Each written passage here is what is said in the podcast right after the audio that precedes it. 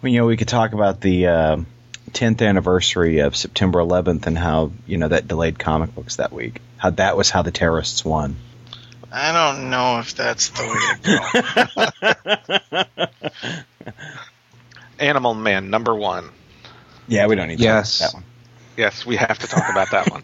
I love the animals. I love all the animals. I love the bears. I, I love the kitties. I love the animals. For a minute, I thought it was an Arnold Schwarzenegger impression. Then it became I don't know what. I was not talking like this. ah, I, I, I, I'm. Batman, now you'll meet your doom. Come with me if you want to live. I, I. That's on recording, isn't it? Swamp Thing number one. I don't know. This is week four without caffeine. I'm I'm not the same man. Why are you giving up caffeine, 11. Tim? Well, at first I started. I was I wasn't. I didn't have enough money to go buy a pop, so I was like, I ain't doing it. And then that turned into like three days, and by that time I said, well, I can kick the habit for three days. I can kick it. So, It's Paula Ponte. oh, I'm telling you right now, f- f- football football's coming first. okay. I'm sorry, it's gonna happen. but it's gonna happen because Duncan's of my guy's coming first. Look, I can see it right there. His his his list is is is is uh, faulty. Your list is flawed, Paul. Flawed. All right. I will It's rearrange. been it. recalled by the manufacturer. Eh, well, it's not his fault. He doesn't know what I'm gonna do. Well, no one really knows what you're going to do. It's because you're a force of nature, Tim. I'm a wild card. That's right. He's wild card. You know, that's the other disadvantage to digital books. I can't put it in order between these books. New list. Yep. All right, let's. Comics are in the same order. blah blah blah. Disregard. I appreciate your work on this podcast, Paul. because Well- if you didn't do it, someone else would have to, and that might be me, and that ain't gonna fucking happen. See, Paul, you just got to delegate. That's true. You can Don't you delegate know to Wayne. He's in. He's in. He's in the three hole. Dick. Whoa. I tried delegating to the wife last night, and she promptly instructed me that she doesn't work for me. Oh, I, I- You know what? I remembered something I can talk about too. Uh, Do you need Paul to make version No, no, of the no. list? I'll. I'll. I'll fit it in the banter topics. I'm happy to have Paul make version three of the list for you, Tim. No, no. Version three. It's No. really no skin off my nose.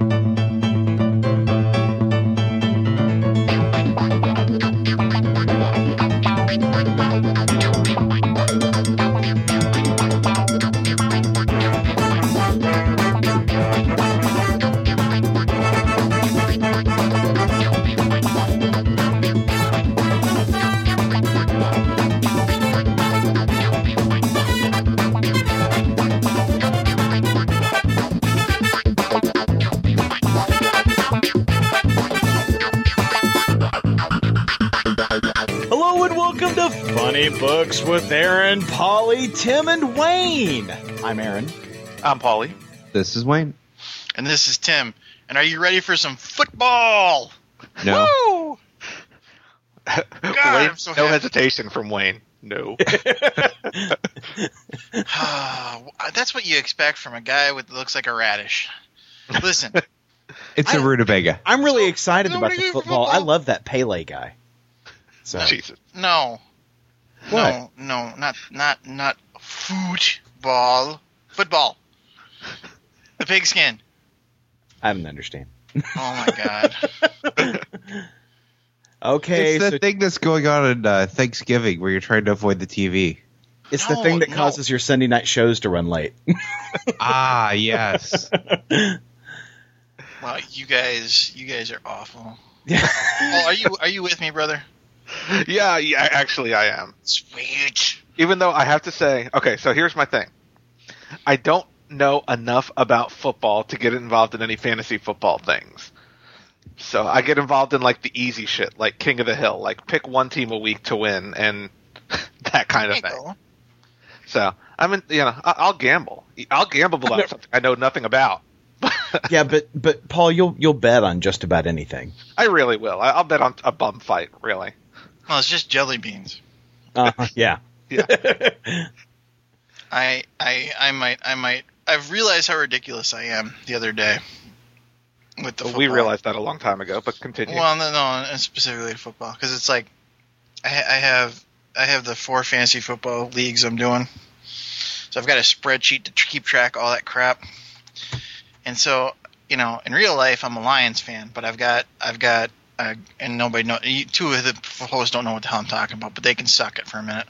Um, I have Green Bay's quarterback in my league, and so I was trying to explain it to somebody. I'm like, I hope the Green Bay quarterback throws six touchdowns and they still lose because I want all those points, but I don't want them to win because I want my team to win the division. And as I was explaining this, I'm like, that's kind of ridiculous if you're just a regular fan. so, it's like, yeah, but that's how it works. I, I could just imagine Tim sitting in front of his computer planning out the football season on Microsoft Project or something. It it, it, it really is.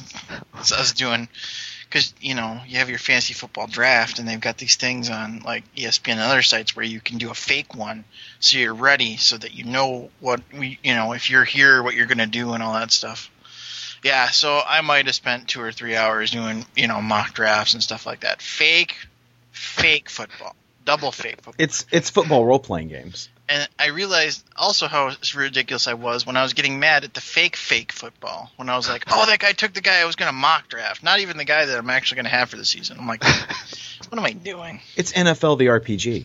You know, my problem is is that I, I haven't had any caffeine in about a month. I think that might be why I'm I'm realizing how ridiculous I am. Maybe if I was running at optimal efficiency, all that stuff wouldn't bother me. So, so Tim, you've adopted a new healthy lifestyle. Is that what this is all about? You know, you're, you're cleansing your system. It's just you know ice water from here on out. or lemonade or Sprite, but yeah, basically. So- It- you know, it's it's more like you know that's a whole lot of empty calories that I don't need necessarily. But God, I miss my Mountain Dew hard. Well, okay, so Wayne, didn't you say your wife is like allergic to caffeine or something like that? No. Who was? Someone said their wife was arguing about Barq's. well, That it's because she. oh no, she doesn't. Barq's is caffeine free. She Wait. doesn't like caffeine free root beer. No, but Barq's has caffeine. I thought that's what we ended up on. I thought that was the bite in Barq's. Or yeah, maybe Barq's was the. Maybe Barq's was the only Barq's one is that the had- one that does have caffeine. That's the right. Other root beers don't. No, other than root beer, she loves caffeine. She gets caffeine headaches if she doesn't get a uh, a Mountain Dew at least once a day. The reason is that because root beer is, is based on actual history events, so she doesn't want to drink it. Only if it doesn't have caffeine. you know, Tim, you're not you're not that out there with your fantasy football. I actually know someone that they get together every year, so they all get on planes and fly out to this guy's house in California for their draft, where he takes his uh, basically he redoes his garage for this one day a year. They have a podium, they have rows of chairs, and everyone flies in from all around the country to attend the draft for fantasy football. That Oh yeah. that is when you check in yourself into a, a mental health facility. I'm not spending dollar one to go some, to a basement to go to go draft. It's like we had we had one at the comic book store, and they moved tables, and I had to drive a block from work. That's about the extent of what I'll do. I'll get on the You- computer. You didn't just walk the block. Well, I had to go home afterwards. I was I ah. was after work, so I was like, yeah, I'm not. And he Gonna, didn't have any caffeine to fuel that trip, Paul. True. I mean, he, he's burning on embers here, so you know, it's it's all he can do to get through the day. I guess you know I could see the flying to California for the football draft thing. no. I mean, I, I if you if you are in the money, Okay. I, I can see it. You know, if it's like your yearly guy trip, If you've got Paula Ponte money. yeah. if it's not I- Paula Ponte money, which you know I probably don't have much of anymore, because I've been hemorrhaging it for Yeah. since we started this podcast. Um, yeah, but y- y- you know what? We're I'm I'm making judgments, but yet what happens every March? Yeah, we all I, fly to go play games with dice in somebody's basement, essentially, right? Yeah. Yeah. Oh, there you go. Well, and like for a while, I was doing a uh, a yearly Halloween party. Um, and you know, I what I would do is I I redid the for the last Halloween party, I redid my office entirely as like a butcher shop. I mean, covered the walls, everything was covered. I mean, th- there was no semblance of my office left, and people drove, you know, from as far away as Charlotte, North Carolina, which is about a six-hour drive, to come to my Halloween party. So, I mean, But did they know you? You were just crashing it. no, they, they, yeah, everyone in a six-hour radius, whether I knew them or not, showed up to the party. I was No, gonna say, no shit. and drank all of his Barq's. drank all of my first root beer because Barq's has bite. Uh, No, well, you know, the the Barq's thing came up the other day. Uh, I was at the mall, and there was this guy yelling at some chick at the the Chinese place, and he's like, and, and here's the funny thing, right? He asks, he's like, "Does your root beer have caffeine in it?" And she looks at it, and she's like, "I don't know." And so she asked the girl next to her, "Does our root beer have caffeine?" And she goes, "No." And then the guy yells at her, "Look, lady, I'm allergic to caffeine. I know Barq's has caffeine in it." I'm like, then why the hell did you ask? If you knew. But it just it made me think of Wayne's wife. because Barq's has bite and it makes people belligerent. Exactly. the, the topic of which puts them over the edge, Yeah. which reminded him of Wayne's wife. Exactly. You know, I was in the store and I was gonna grab, I was gonna grab a root beer, and I'm like, oh, I can't grab those because I remember now because of our conversation on Funny Books. See, it's an educational show. Yeah, it's like, thanks, guys. We tell you which books to read and which sodas to drink. I'm gonna go get a Gatorade. I think we should just become an alcoholic podcast. I'm I'm down with that. I didn't swear off that, so Yeah. I had this conversation with my wife last night because we're watching um frickin' Travel Channel and they have like a couple of new shows. Like this, these two guys are like heat seekers. We're just gonna go every place and eat everything hot. And then after it, they have this one called like Sugar High, where this guy's like, "I'm just gonna go and eat desserts." I'm like, are you freaking kidding me? What does it take to get a TV show? I just have to go and eat the same type of thing in every restaurant. I'm, I'm like, you know what? Paul's Alcoholic Adventures. Oh, have you? have Why you can't we ever get a TV show? We just read crappy comics. Have you ever? Have you guys ever seen a website called Epic Mealtime? Yeah. So I introduced my parents to this last week. They brought them up for uh, Labor Day, and we did a Labor Day barbecue. And so I hooked the laptop up to the TV, and I'm playing this uh, the website. The whole point of Epic Mealtime are these are these incredibly disgustingly skinny guys and uh, a bunch of skinny girls that just eat ridiculous things. Like the uh, one of the the first ones we did was it was a turducken, except it's not actually a turducken. They take a quail, put it inside a chicken, put it inside a turkey, put it inside a pig, wrap it in bacon. That's right, they wrap the pig in bacon. oh my god. And then they eat all of this with their hands. Each layer was wrapped in bacon. There was a bacon stuffing in there. Um, It's stuffing. yeah. They had uh at one point they have like chicken soft tacos and the soft taco is actually bacon. They make a bacon weave and fold it over to be the tortilla. All right. you know, the, tra- when the, tra- the Travel Channel is why foreigners hate Americans. Right? now, that you know, because I've I've watched Man versus Food, and I'm sitting there thinking, if I'm if I'm somebody from, you know, the Ukraine or Ethiopia or something, Yeah, and I some saw world that, with no that fat bastard decide that he was going to shovel all that shit in his mouth, and all I'm eating is fucking bread and maybe sorghum.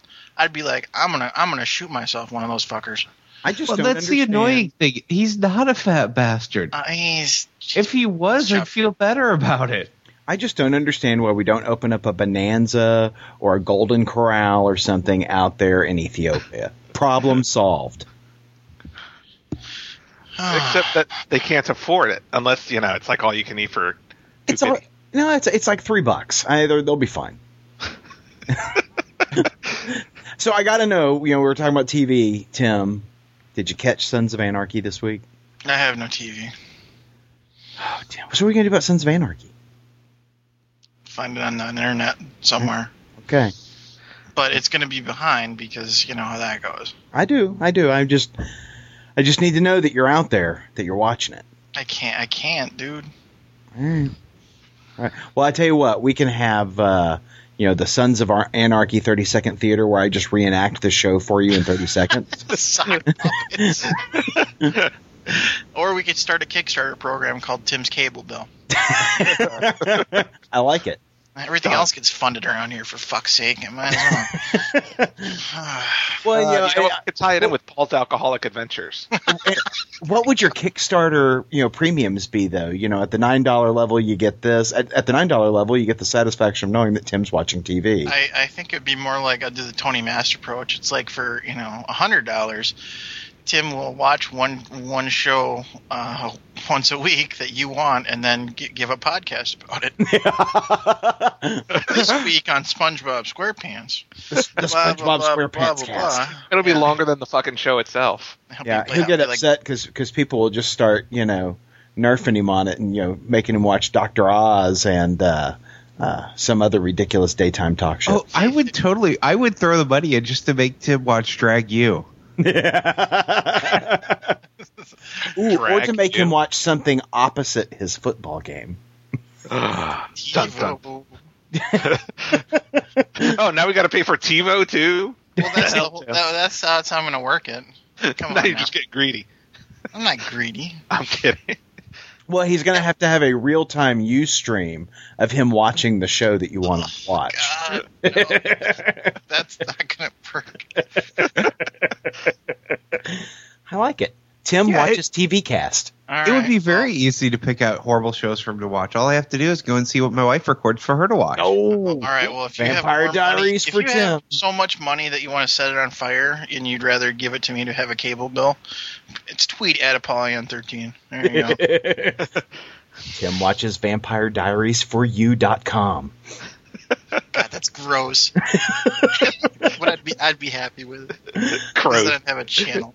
It's just unsanitary, Aaron. God, Or- my wife won't even watch that show. Or- And she loves the books. It just locks him into one channel like Lifetime on Tuesdays. Wow, I need you. I'm spending hundred dollars so you can watch the Designing Women marathon. you know, No, it's going to be nonstop oxygen. My god. See, now this is a great idea because people are like, "Yeah, I'm gonna torture that some bitch." Oh yeah, I'm all about this idea now. yeah, I, I am ready to kick in on this Kickstarter. indeed. Let's do this. Start it up, Tim. Uh, Tim, I mean, Tim's got, it would be great because we're recording Knights of Rainsborough and he's got the TV on in the background because he's got to watch TV while he plays. yeah, I'm watching American Beauty.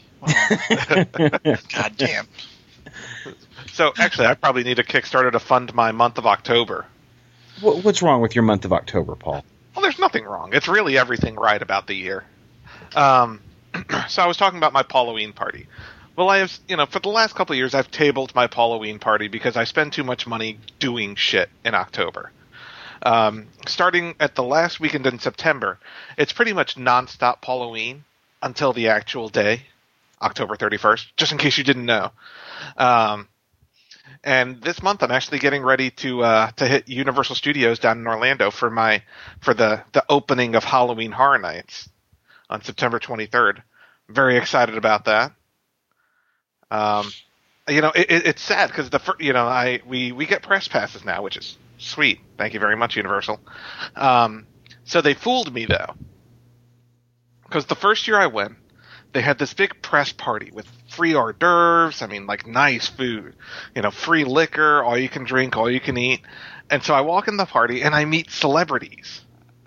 Um, they had uh, Doug Jones from Hellboy was there, and I got to chat with him a little bit. And I got to chat with the guy who plays Dante from Clerks, and Dee Snider was there. And they, I mean, you know, a couple little horror celebrities. It was it was a good time. And so, you know, I told the wife about it. I'm like, you have to come with me next year. And so she came with me, and there was no one famous. I was the most famous person there. Paul, the internet. Wow, that's disappointing.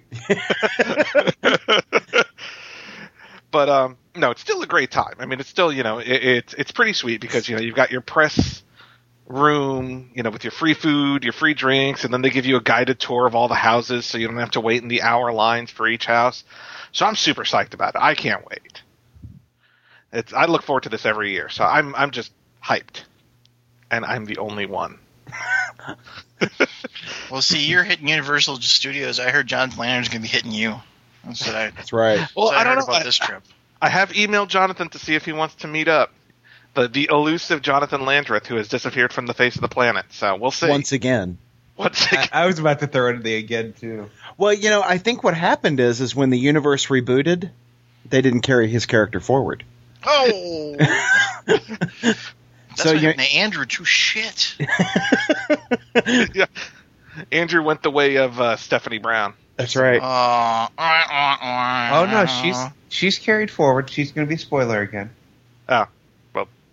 Then He Andrew went- went, the way of he went uh, the way of Skeets. Matrix Supergirl. no, he went the way of Skeets. Because you know, uh, fuck Skeets in the new Fifty Two. or Flash's wife. Wow. Yeah. Stephanie Brown may have made it, but now she's a lesbian. There you go. There you go, Paul. That's that. That's supporting your Aqua Lady idea. Well, there's Jonathan Landreth. No, I'm just kidding. I'd be much more interested if you had boobs. I'm So- gonna say that. DC released 13 brand new number ones this week. 13, uh, you know, spectacularly $3, $4 books. But Aaron and Wayne decided, hey, I haven't spent enough money this week. Let me go to Borders. Yeah, if you want to know what DC did before all of this, I can tell you now, because I'm hold I'm holding here DC Comics year by year a visual chronicle. This is a fifty dollar book I got for twenty bucks. I'm talking huge hardback, things heavy as hell. Comes in this big, you know, thick cardboard case to hold it up there. The inside first page has a sleeve in it with artwork inside that you can pull out individual pages. And it is a year by year just visual of what was going on in DC at that time. Beautiful book. I've always wanted to buy it. It's always been on the shelf just taunting me, but I could never justify the $50 price tag for it. 20 bucks? Hell yeah. Very exciting. Well, I went to Borders last night and, uh, you know, was feeling a little decadent in the fact that I spent a gazillion dollars at the half price book sale last week at the local uh, used books uh, store because they were having their 20% off of half off sale and bought a gazillion books. But, you know, Borders was, was advertising their 70 to 90% off now at this location. And so I went in and it was just as awful an experience as it could possibly be because I mean, you know, all the books left are just sad. you know, nobody wants them. They're all a bunch of crap, bunch of bunch of manga that nobody wants. And Yeah, there's two aisles of manga at the one near me. Yeah. And I'm looking at the sci-fi stuff, and one of the books up there was one that I had just seen at a dollar store Yeah. earlier. Well, and I, you know, I, I was looking through the sci-fi and the horror stuff, and you know, I need for the Harlequin romances to get the hell out of my science fiction and horror genres, because you know they've got all of these, you know, paranormal romance books and science fiction romance books. I, I need for that stuff not to be in my section. You know, when when I'm looking for my Ben Bovas and Larry Nivens and you know Frank Herberts and you know I don't want to see you know somebody talking into someone's neck, you know, without their shirts But on. I just, Aaron, you just don't like Laurell Hamilton? I don't. God, ugh.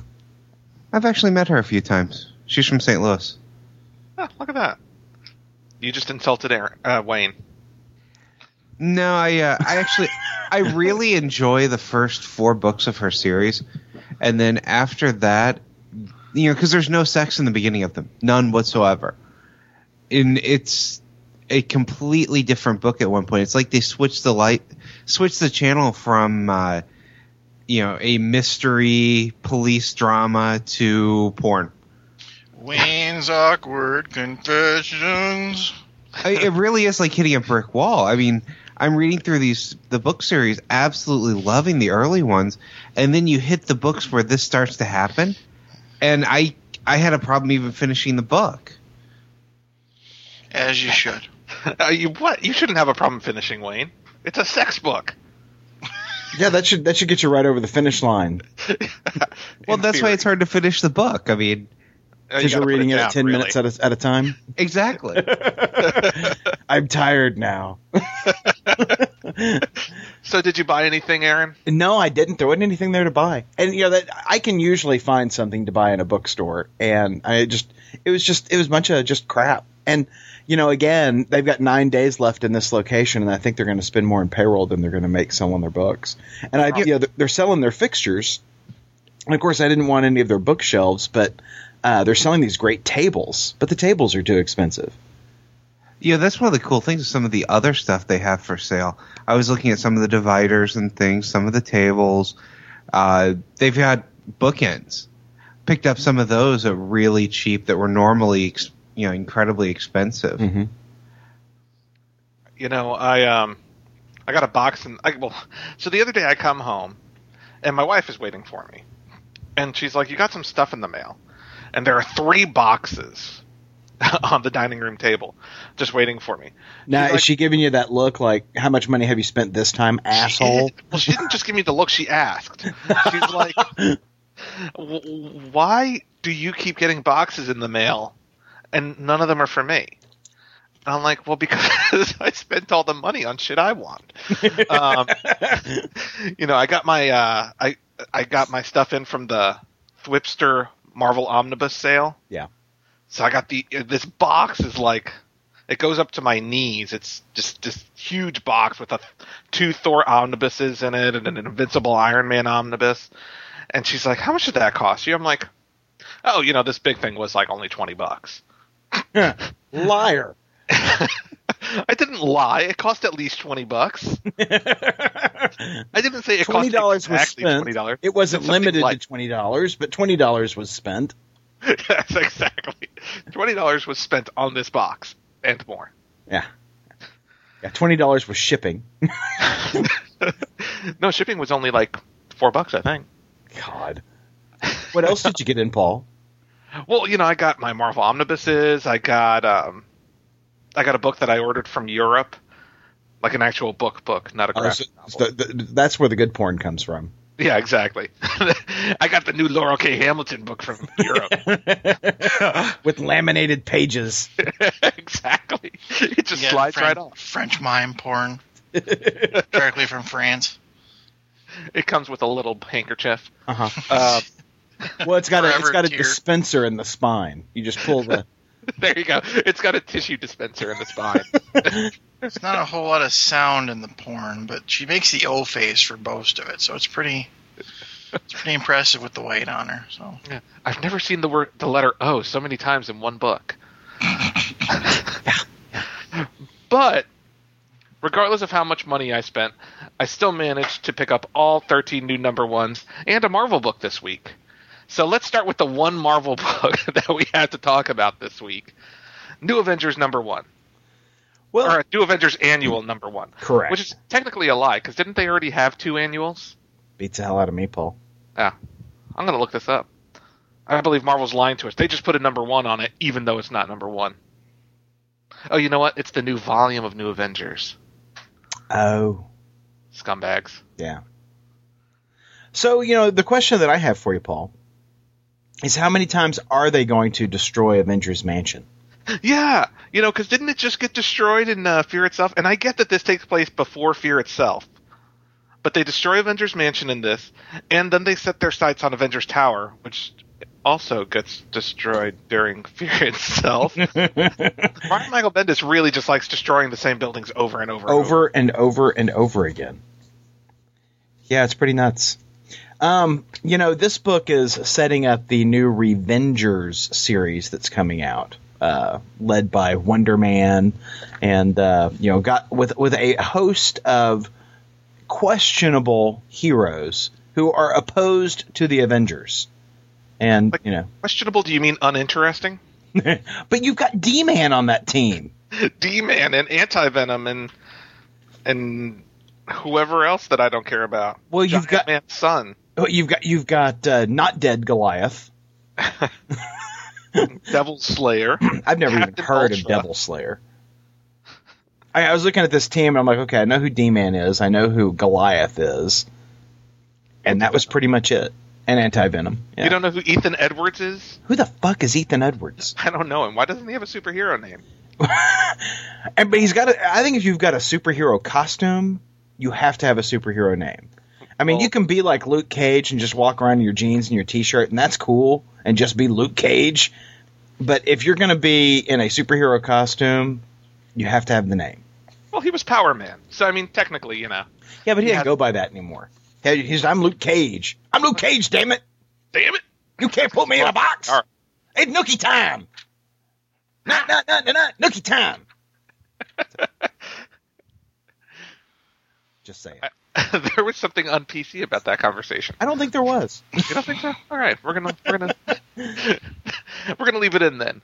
Um, so okay, so this is a 4.99 annual featuring Wonder Man taking his Revengers and uh, basically beating the shit out of the new Avengers. Yes. And um, I feel like it was 4.99 not well spent.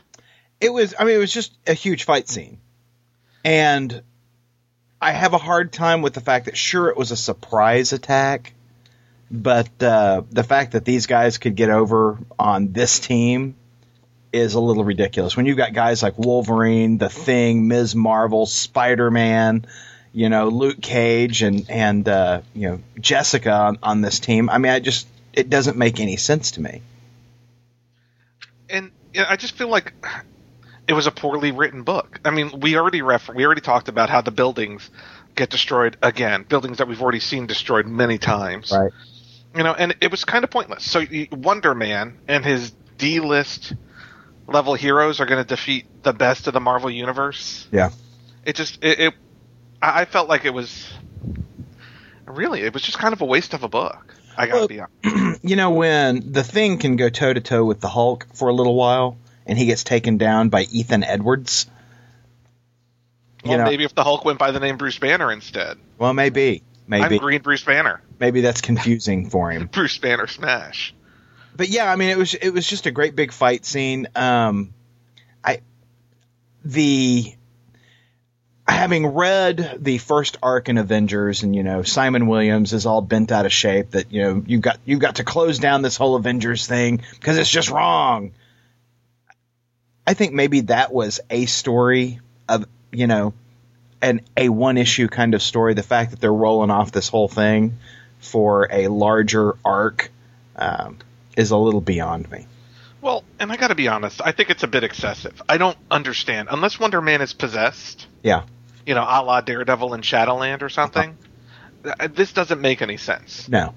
So Well- Wonder Man, who, hey, Avengers lead to every bad thing that ever happened. So let's kill people Yeah. and destroy buildings. Well, and there's a there you know it's the first part of this book start with splash pages of him talking about all these different circumstances for which the Avengers are responsible, like you know making Ultron. And he does this whole thing on the Scarlet Witch, you know, and of course, you know, the Scarlet Witch was responsible for, you know, House of M and decimation, yada yada. Um, but you know, he loved the Scarlet Witch Yeah. and he never addresses that. I mean, it sounds like somebody who doesn't even really know the Scarlet Witch in the way he's describing her. Well, and then he talks about Civil War. He's like, Civil War, heroes fighting heroes. Um, isn't that what you're doing? Yeah. it, it just, it, it, I I don't get. You know, the Wonder Man thing bugged me in the very first issue of Avengers when he freaked out as much as he did. Yeah. So, you know, I mean, I get if they're going to explain it away as possession, fine. But I just don't know if I'm interested enough in this storyline because it continues into Avengers, uh, Avengers Annual Yeah. you know, and I, I just want to say, just for anyone who's picking up this book, you know, the, the the last page of the book is, you know, what's our next target?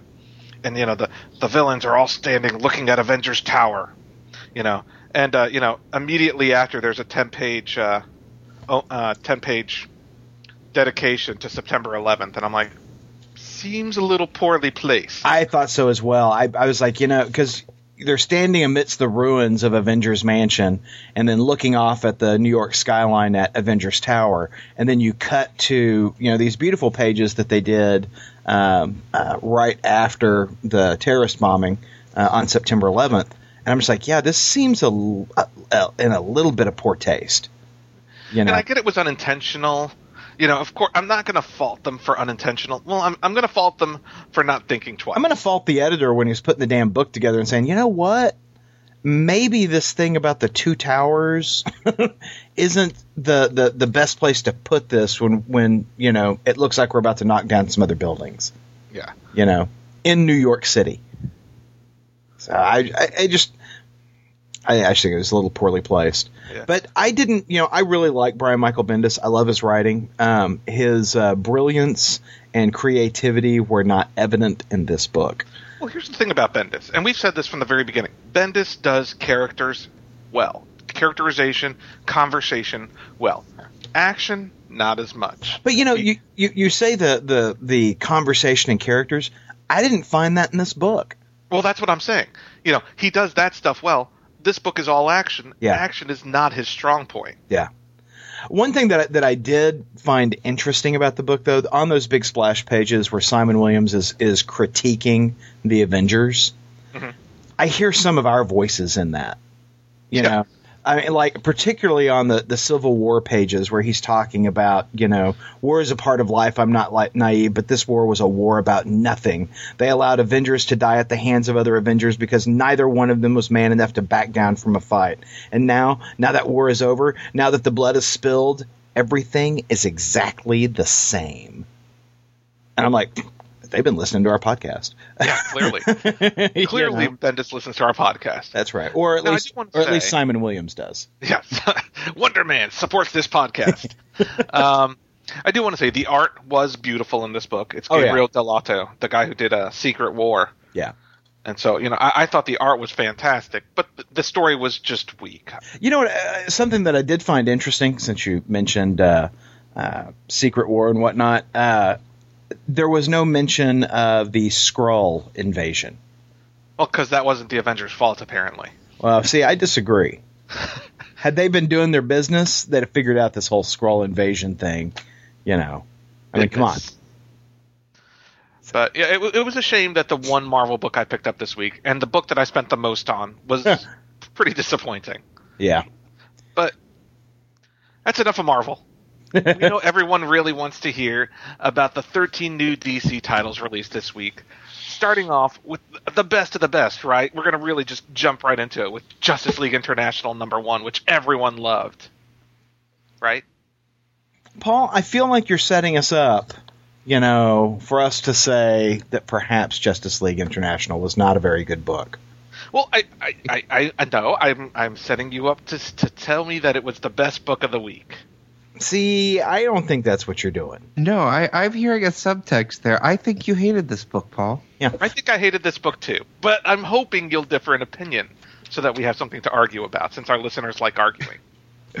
Okay, well, I'm going to start us off. Paul, you're a little dicked bastard. How about What does that have to do with JLI? Really nothing, but, But it's true. Uh, That's but notice You know- Paul doesn't argue with me about it. So My first interaction with this title is actually a guy at the comic store was flipping through it and he asked, "So why is Nick Fury putting together Justice League International?"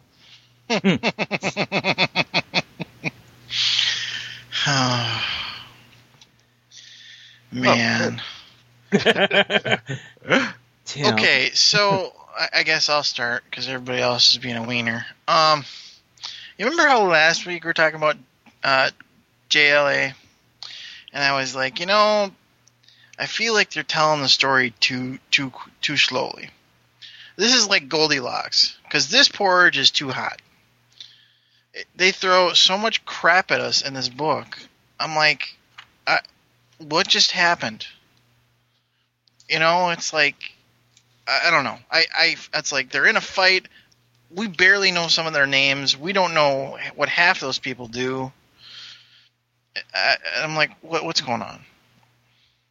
Am I am I alone on an island on this one? No, You know, I totally for- agree with you. I say I for felt- someone who doesn't know the characters, I could easily see that. I mean, I know what every one of these characters does, but if you've never seen them before, I could see that. Well, it doesn't matter. I I mean, I know the characters too, but it doesn't matter. This is a number one. you know, and it's like a number one where it's like, hey, here's blah blah blah blah blah blah and blah blah blah. Go fight. Oh, big cliffhanger. And it's like, um, what just happened? I I, I, I can I can understand Tim's point of view, and, and, it, I largely share the same opinion.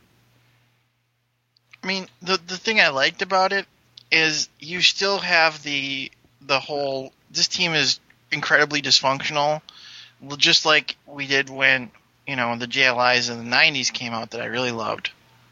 So it had that. Like, I mean, you know, what's his name? Red Rocket. Red Rocket. Red Rocket is exactly what how I wanted Red Rocket to be. He talks like Yakov Smirnoff. He's a smart ass. He's got broken English. It's fantastic. It's exactly what I want. And he Red hates Rocket. the Chinese. and he hates it even better. You know that was it, that that was that was some of the best fun in the book was Yeah. Red Rocket. But Guy is a hothead that flies away because he thinks that this is all beneath him. absolutely, I He's- like he's that. right. I like I that mean, that Batman was- was, not actually invited; he's just there. That was weird though. It just felt shoved into me. Well, Yeah. you know, it's because Batman's rude. Oh, Batman, what are you doing here? Uh, I just I just showed up for the ride. You can still lead the team. What what the hell is this? I, I don't know. I'm not. I, I don't. Uh, Aaron, how do you feel about this book? Um, I did not much care for it. I thought the art was beautiful. Um, I, I think that this this book is very well put together uh, artistically. The the I think this is exactly the kind of uh, comic book artwork that uh, Wayne and Jonathan like. You know, it, it's just very very uh, crisply rendered. Um, nice bright colors, you know, lots of lots of superhero fun. But I did not care for the story. Um, I didn't care for the Booster Gold costume redesign for one. Um, you know, despite what I just said about the artwork, I did not care for the Booster Gold costume redesign. Um, and there were elements of the story that I just didn't understand. I don't understand that the whole um, the hall is for the people nonsense that was going on, where everyone was protesting about the you know Hall of Justice being given over to the Justice League International. Um, I kind of accepted that they'd eventually explain that. I mean, I'd have to say, I didn't mind Booster's new costume, but yeah, overall, I was disappointed by this too. I love the artwork. There are moments in this that I like, but for a new launch of a title I've been looking forward to this much, I, I have to say I am disappointed too. And the fact that this seems to be the first time the JLI ever existed, I was disappointed by that. I like this team having a history that they're coming back together, and that's not what's happening here. Yeah. Well, and I also am not real wild about the team. In particular, I don't care for the uh, Chinese superhero August General in Iron. Um, I've not cared for any of those the uh, Chinese heroes that they created several years ago. Um, I, I just I don't find them to be interesting to look at. Um, I know folks are generally amused by their names, but uh, they just don't do anything for me. Uh, Lady Godiva, she's I I like her everything she has to say in this book. Mhm. I could care less about the character, but her dialogue was one of the high points of the book for me. Well, and she is easy on the eye. So Yeah. uh, you know, I mean, her constant flirting with the male characters, and then her telling Batman off that rock creatures aren't really her thing. I got a kick out of all of that. Great dialogue on the character. I like her voice, but I just don't care about her character yet, other than Well- the dialogue. Her voice was better when it was coming out of Fire back in the original JLI, though. That's fair. So I'm like, why is Fire on the team then? I- Well, and, and and I did. I found I found the Godiva character redundant, but of course we haven't seen what her powers are. She's Medusa. Oh, she's like got the Marvel. she- her Oh. hair does things. Hmm. She hasn't used. it does things. Oh. Yeah, Wow, she hasn't used it in the book at all. But The bar is low if she gets on the team because her hair does things. yeah. Yeah, and you know if they were bringing on a, a British character, why not Britannia? You know that we saw in the Flashpoint books. Good point. That would have been a good not? opportunity for that. Point. I, I, I I am not picking up issue two of JLI. Yeah. I will. Uh, are, are you, is it, so Wayne will? Yeah, I'm still I'm giving it more than one. You know, I was disappointed by issue one, but I'm giving it more than one issue to to get its feel. I think there were some pacing issues here. Pacing issues are the easiest thing to fix overall, though. So I think I'll give it at least three to four issues to to try to get into a groove. If it doesn't by issue four or five, I will I'll drop it too. Well, and I also I didn't really feel I didn't understand the threat in this book. You know, I just felt like they were rushing to to the thing, and I I just I don't I don't know. I just didn't feel drawn into the story at all. So, Aaron, no, you're not picking up issue two. Probably not. Tim, You know, I really like Dan Jurgens, but I I, I can't do it because I, I got I got to devote two ninety nine to another book that's coming. That we're going to talk about later. So I think I'm out too. yeah, you know, oh, there's so many new books. I I, I, I hate to say this because it's not the right way to do things, but if you didn't grip me in the first issue, I'm not picking up the second issue. Well, and I, I think it is fair because they've made such a big deal about 52 first issues. Mhm. And so if they've not hit you with the best that they've got in issue one, fuck them. Fuck them. No, I'm serious. I mean, you know, you've made you you you, you canceled the books that I liked. You've made a big damn deal about this is the new 52. You're going to get a taste of what everything else is going to be like in these first issues. If you don't like that first issue, I don't think you ought to pick up the second issue. You know, and in all fairness, if it wasn't the only place Booster's going to be at, and being written by Dan Jurgens, who I'm a fan of, Justice League International probably wouldn't get the second issue for me. Well, I have to say what what I, I felt the same way, which is why I picked up Justice League International. But this isn't the booster that I know and love. You know, uh, the booster that I was really responding to was Time Traveling Booster and Rip Hunter, and I don't see any evidence here that we're going to have those that that it, we're going to have those same kind of stories with Booster. Yeah, I, I agree. I, that was a disappointment, and no Skeets is a huge disappointment. Yeah, and I think Skeets has been completely removed from from this continuity. You know, we saw him destroyed in Flashpoint. There's no evidence of him here. Uh, you know, so I- it, it it disturbs me. Well, I'm kind of glad you're staying on Wayne because I, I do like Dan Jurgens, and I'm hoping that um, this gets better. So I guess we'll we'll hit We'll you find back on the on the reporter on the street to see if it does.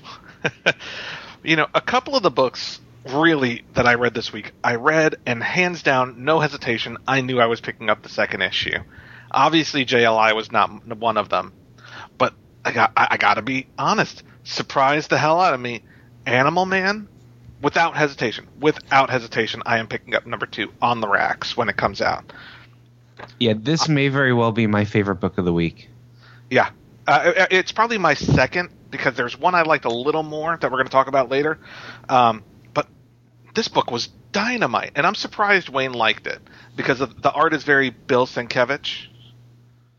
You know, I didn't mind the art on anything except for the dream sequence, but it's perfectly okay in a dream sequence. You know, it, it really fit that it was a dream. Mhm. But yeah, it's not as crisp and clean, but I don't need that from Animal Man. Animal Man's a different kind of character. Yeah, uh, you know, and I'm I read a little bit of Animal Man back when Grant Morrison was on the title. I don't remember much about the character. You know, I, obviously, I think he was in was it 52 or was that Yeah. Countdown? He was in uh, Countdown, And then he had a mini series after that, Countdown to Adventure, I think. And then there was another mini series, and then there was uh, the Final Days of Animal Man. I bought all of those because I wasn't I enjoy the character. Yeah, see, I wasn't that interested because they had the whole Starfire and they were in space, and uh, it didn't really grip me. But you know, this book, I just I thought it was dynamite. Uh, written Yeah. by Jeff Lemire with art by Travel Foreman. This is a very different kind of book. I mean, this is a family book where one of the characters happens to be a superhero. Very much so. It, it's almost like uh, uh, it's not just a superhero book; it's a horror superhero book. You know, there, are definitely some horror elements in this book, and um, you know, it, so basic. Long story short, the Animal Man, he is a you know he's a family man, like Wayne mentioned, um, and he used to be a full time hero, and now he's kind of branched out. He's done movies, uh, things like that, and you know he's he's trying to get he he misses the superhero thing, so he starts getting back into the superhero thing, and literally as soon as he does, stuff gar- starts going wrong, um, in, in like the worst way possible. He starts bleeding from the eyes, and uh, what really sealed the book for me, which I'm not going to spoil here, uh, because I'm sure a lot of people did not pick up Animal Man, and really you should, was the ending of this book. Yeah. So I, I like I said, I've always loved the character. He does uh, movie wise. He was always a stuntman because he could use his powers to do stunts. Mhm. I always thought that was a. I got a kick out of that about the character. Uh, what I some of the things I enjoyed, some of the minor little touches, like his family can't have a dog because if he spends too much time around one animal, he gets you know he gets hooked into that animal. and It's harder for him to use his powers otherwise. Mhm. Little touches like that, I really enjoyed. Uh, for me though, this issue was sold out.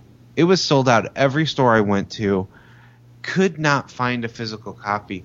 So this was my first, you know, introduction to DC's digital books. Book was sold out, so I bought it online. That's incredibly useful. I, I I get a huge kick out of being able to still talk about this book, still have read it this week, even when I couldn't physically buy it. So how did how did the I, I know we we talked a little bit before the show, but let's talk a little bit about how did the digital book treat you? Because this is like I said, the art is very different on this book. Well, I mean, I got to read the book, which was cool because I wouldn't have been able to read it otherwise. I would much rather have the physical copy in my hands. Okay. This is a it takes something away from me reading it like this. I'd much rather flip through it. Well, you know, Jeff Lemire has been kind of hit or miss with me. Um, I like some of his more independent stuff, like Sweet Tooth and books like that, and but I did not care for his work on Superboy. Um, but I'm definitely picking up issue two, and if issue two is good, then it, it goes on the the monthly poll. Yeah, so I've always liked the character, so I was very curious what this book was going to be like. I didn't. I thought I would flip through it and decide then whether I was going to get it or not, but it it blew me away. It was much better than I even thought it would be. Agreed. Well, continuing with the horror trend, Swamp Thing number one came out this week, written by Scott Snyder from American Vampire, um, and with art by Yannick Paquette from Batman Incorporated. And Tim picked it up along with me. Tim, what'd you think of uh, Swamp Thing number one?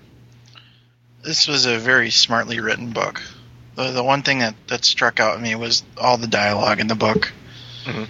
You know, uh, specifically, there's a there's a scene where Alec Holland is talking Superman about um, plant life being the most violent part of biology.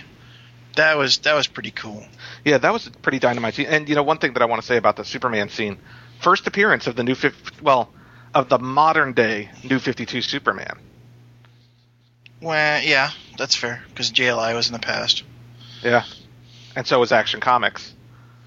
So yeah, no, I, it was it was re- very smartly written. The art was the art was solid. I, I, I really liked you know the the whole. I really liked that whole Alec Holland Superman scene. Mhm. Um, this, the book is definitely creepy enough to be uh, Swamp Thing worthy. Um, and uh, you know I, I I enjoyed it, which is kind of strange because you know horror and me don't really get along. Yeah, but much like Animal Man, it is a horror superhero book. I mean, you know, there is def. I mean, Superman is in half of this book. You know, there, there, there make no doubt there is. This is a Superman. This is a superhero book, but um, you know, definitely some horror elements. So, So- I enjoyed it too. I, I got to say, the art was really fantastic. I thought I, I like Yannick Paquette. Um, and I'm, I've always been a fan of Scott Snyder. You know, he's he's kind of taken the world by storm lately with all his work on uh, Detective Comics and Project Superman. So from a horror superhero book to a superhero book I thought was horrible. Batgirl number one. Wow, you didn't like Batgirl number one? I hated this with a passion. Really? Really? Absolutely hated it. I her voice for Barbara Gordon, I disliked everything Barbara Gordon had to say. I didn't like her personality one bit. I think that her just waking up one day being able to walk was a stupid way to give her back the ability to walk. She was a more interesting character as Oracle. I don't like her costume. There was nothing about this book I liked. I hated Wow. it beginning to end. Wow. I gotta say, this was actually my top book of the week. Yeah, I this- loved Batgirl number one. Yeah, this was in my top three this week. I uh, I really enjoyed this book. I, I'm- I'm just stunned to hear you say that. that Yeah, that I- thing, but Ma- mostly it was her voice. I don't like her thought balloon. Well, her thought squares. her inner dialogue, everything dialogue. she has to say, any of it. Yeah. I hated every last thing she had to say. Wow. I- Yeah. I, I, I, gotta be honest. I, I really enjoyed it. I like Bar. I, I'm like I like this more than I liked number one of the last Batgirl run featuring Stephanie Brown. well, But I, I mean, know you know, think about where you're setting, the pole there, Paul. I mean, come on. You know, I I, would- I, I, I understand what you're saying in terms of her voice being different. You know, she it doesn't appear that she was ever Oracle. You know, I, I don't get a sense from this book that she ever was Oracle in this universe. Uh, Paul, would you agree with that? I don't know. I think she was Oracle. I mean, they specifically reference Killing Joke. Yeah, I think, but I, I think she spent three years rehabilitating. I don't think she, I don't think she went and became Oracle after Well, that. she th- she spent three years not being able to feel her legs until she woke up one morning and could feel her legs again. Well, she out of say that. nowhere. She just said it was a miracle. She said it was a miracle. She didn't actually say that, you know, I just woke up one morning and there they were. Right, but I, I suspect that that's a story element they're going to come back and revisit. I mean, wouldn't you expect that you know the lady in the red hood that we keep seeing around might have had something to do with that? It's possible. She was in every book this week, by the way. She was, and I went and that was I went of searching for her, but I could not find her in this one. This was the only book I couldn't find her in. She's on the next to last page. yeah. Right before the guy falls through the window, she's on the bottom right corner of the panel. In the reflection. Ah, there she is. Okay, this was the only one of my books that I couldn't find her in. Yeah. Well, it's great because it's like you get an added bonus of doing the whole "Where's Waldo" thing. exactly. But uh, you know, I just expect that's a story element that, that we're going to come back and, and visit at some point. Um, I liked it. I mean, it clearly is resetting Batgirl Barbara Gordon to a younger age. You know, she seems less mature in the book. You know, she doesn't seem like Stephanie Brown less mature, but she does not seem like the, you know, world wise Oracle that we've enjoyed over the last 20 years. Now, do I miss Oracle? Yeah. Uh, but am I thrilled that Killing Joke is still a part of her continuity? Yeah, I am because I, I, I, I think that's a great story, and it's nice to see that, that that's carrying forward. Hey, she's not the only younger one. Jim Gordon has uh, red hair again. Yeah, what's up with that? I, I I need to know if that's just a henna rinse or if the carpet matches the drapes. I don't need to know that. Oh, you need to know it. And Maybe and and in the new 52 issue of of uh, Gotham Central After Dark, you'll get to see full frontal of Jim Gordon. No, no, I'm not picking that book up. You are getting it. You're you're going to burn steal it. You're going to buy it, and you're going to have it digitally. I- I'm just, I'm really surprised Wayne didn't like this book because I loved Batgirl number one, and I, I did not expect to. Yeah, And maybe it, that's the thing. I went in with very low expectations. it was I'm not my favorite book of the week, but I rather enjoyed it. I I really, I liked it better than I thought I was going to. Yeah. But And I mean, I, I have to say the the scenes that I enjoyed the most in this book were the home invasion. yeah, The the home invasion was just creepy as all get out. You know, and and you know that she comes in and busts that up, and I like the reference, you know, because she's been in a wheelchair for so long. She's making comments about her upper body strength now.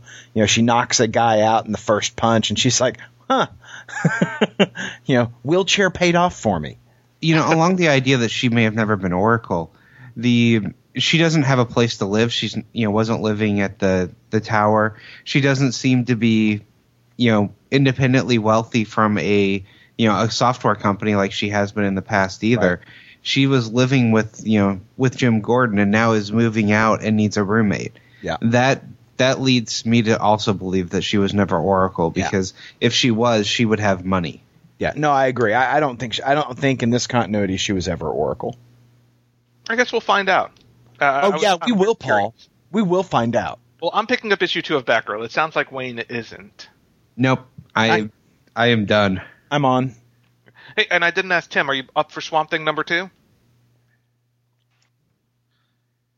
Yeah, no, I'll, I'll get I'll get Swamp Thing number two. Definitely. Now, Paul, uh, a book that I found a little disappointing was Green Arrow number one. Yeah. Oh, I hated this book. I No. gotta be honest. I really did. I love the artwork. The uh, Dan Jurgens, uh, you know, George Perez artwork I thought was great, but wow. I mean, talk about a story that just didn't seem to go anywhere. And, uh, you know, villains that I couldn't have been less interested in. Uh, I, I just, I really didn't care for this. Well, I gotta be honest, Aaron. I didn't even like the art. I, I, I like Dan Jurgens, but I, fe- I felt the art was not right for the book. You know, Green Arrow has been reset to a much younger character. Oh, I thought it was Connor Hawke at first. yeah, that that's how young we're talking. Yeah, yeah. I mean, I was like, wow. I, I didn't. I thought they were going with an Oliver Queen, and you know, sure enough, you you read it, and it is Oliver Queen, but he looks very much like Connor. Mm-hmm. absolutely. And I got excited for a moment because I like Connor. But You know, that was the same thing when I saw him uh, pictured in JLI. I thought it was they were talking about Connor. I because Green Arrow number one was also sold out everywhere, just like Animal Man. But after hearing uh, a couple people talk about it, I didn't buy that one digitally. Yeah, it, it is not good. no, I hate to say it. I, I, I, you know, this is the third iteration of Green Arrow. I think over the course of the history of this podcast, and you know, I've been disappointed in each iteration of the character. Yeah. I gotta say, the last time I enjoyed Green Arrow was when Judd Winick was writing the title, right that's after right. uh, Infinite Crisis. Yep. Last time I enjoyed Green Arrow was when Kevin Smith relaunched the character. Wow. Yeah. I mean, and I like the character, and you know, I, I'm o- I'm all for a younger Green Arrow. You know, something that may have popped up right after Smallville. You know, uh, with you know him.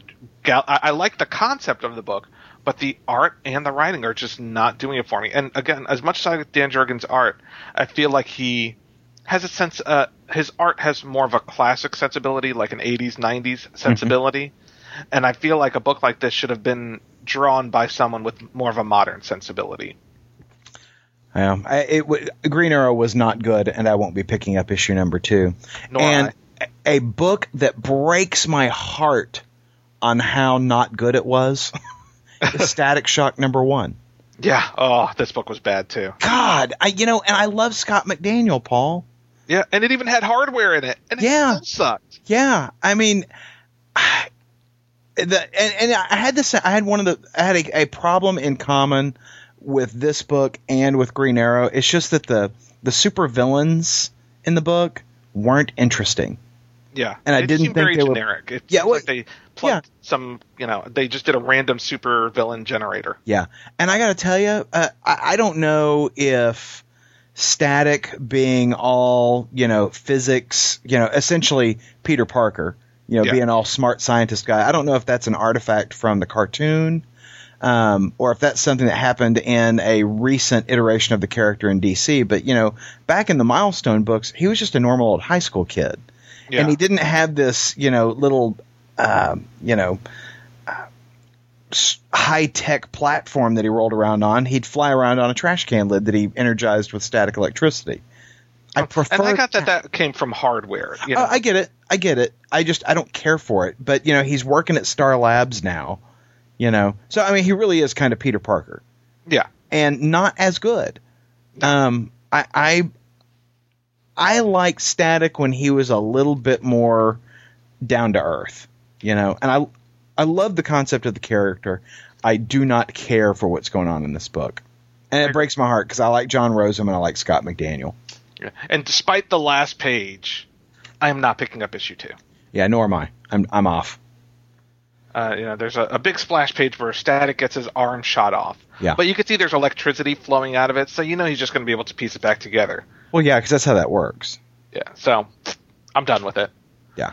Um, some other number ones I picked up this week that I will not be picking up number twos for. Stormwatch by Paul Cornell and Miguel Sepulveda. Wasn't any good. It was not any good. Um, What was wrong with it?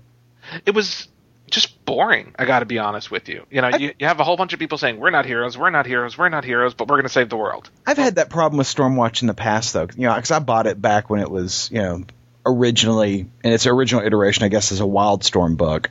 Um, and I always find, found it kind of boring. I always thought it was pretty to look at, but it was a little boring. Yeah, and you know, the, the in, you put Martian Manhunter in this book, which kind of intrigued me, but this isn't the Martian Manhunter we know. This is a very cold character, and Martian Manhunter is supposed to be this warm individual.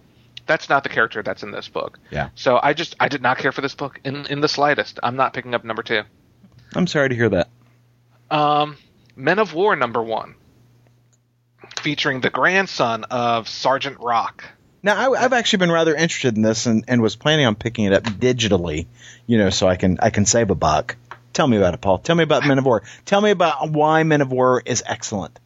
Uh, it's not though. I uh, you know, this is another book that I, I, I was curious about, but it just it, it ended up hit, missing the mark for me. It's um, I'm not a big war book fan, uh, but I kind of expected this to be, you know, like a, a weird war Uh-huh. type book.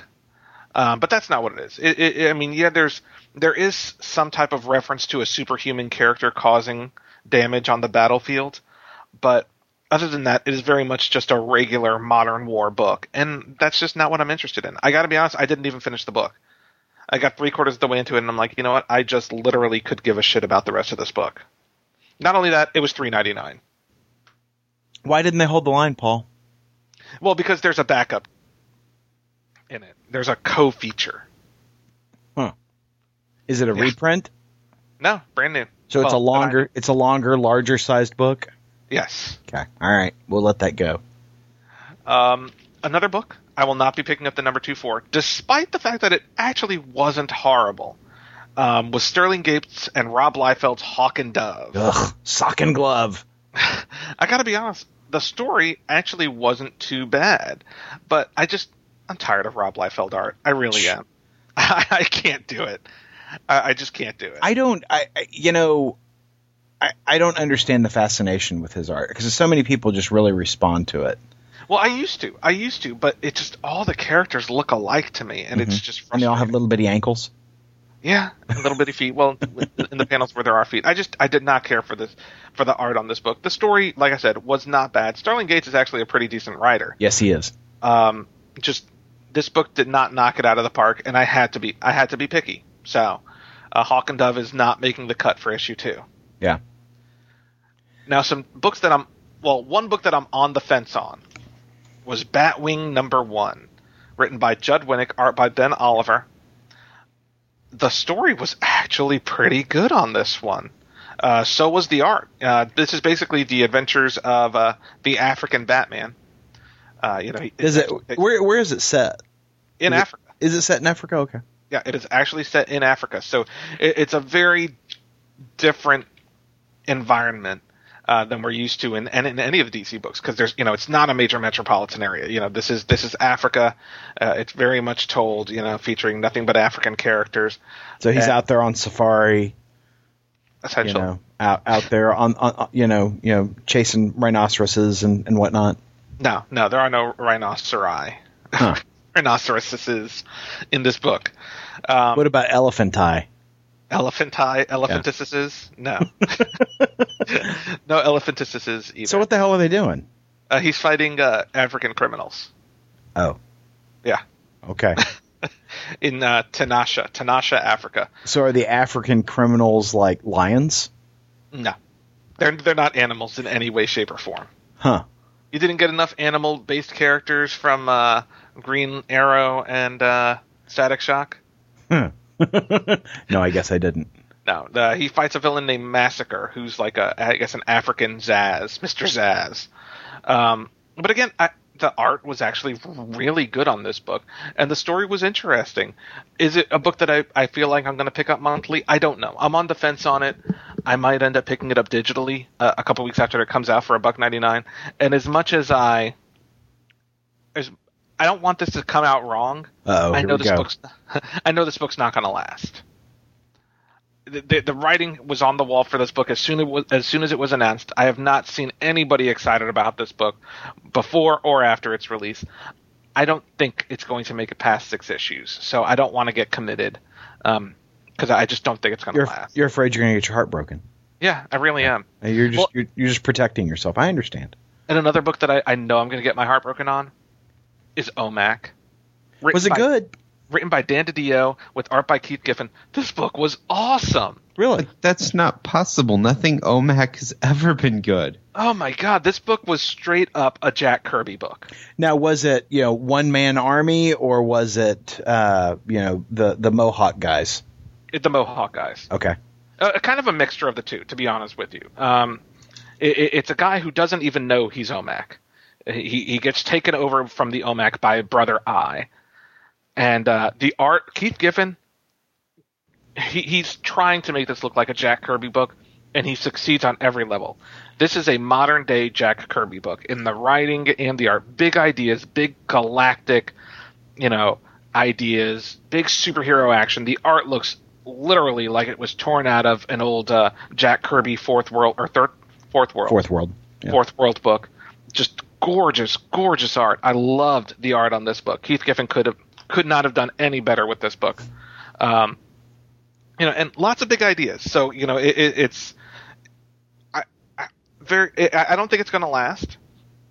I, I think it might be a little too strange for for for some people, and the art style is a little too homage-ish for a modern day audience. But I enjoyed the hell out of this book. I am definitely going to pick up number two. So, um, you said you mentioned Brother Eye I- in the New Fifty Two. Is Brother Eye still a construct built by Batman? It does not say. However, Brother Eye is a satellite, Hmm. and uh, he he does. He, he's kind of like I don't know. It, it, he seems like he's a little bit more of a uh, a character than the old Brother Eye, because Brother Eye was just like this satellite that just didn't care about anything, you know. But in this book, you know, Brother Eye changes this guy to Omac, and then at the end of the book, he says, you know, we have much to discuss, but first, call your girlfriend. She's worried about you. And you know so it, it's almost like this uh you know artificial intelligence with maybe a little bit of humor behind it. Um, this does take place at cadmus. You do see Dubbilex if you're a fan of that those characters. And that's uh, you know that aspect of the dc universe so and i i have been you know i, I like that type of stuff. And it does seem like maybe this is going to tie into some fourth world stuff based on some of the designs of the characters. So I, I- i'm definitely on. I, I enjoyed it more than i thought i would. Uh, I've not read a Dan DiDio written book Right. ever, uh, but I'm definitely picking up OMAC number two. And if no one's going to pick it up, you know, I- I'll probably end up picking it up digitally. Because I-, I think th- some of this art would lend itself to be focused on in a- a digital app uh, that I would enjoy more than Yeah. uh, even just reading it on the page. And uh, once again, though, I feel like this is a book that may not last past issue six. Yeah. So, yeah, you know, I, maybe I'll. I, I, I know I'm going to get my heart broken on that one. but books that we know are going to make it past issue six, we've been saving the big two for the end. So let's start off with the one that wasn't a complete hard reset. Batman in Detective Comics number one, written by written and drawn by Tony Salvador Daniel. Aaron, Wayne, you guys picked this book up. What'd you think? Well, you know, I'm not nearly as huge a Batman fan as you are, Paul. I likes me some Batman, but I like him in small doses.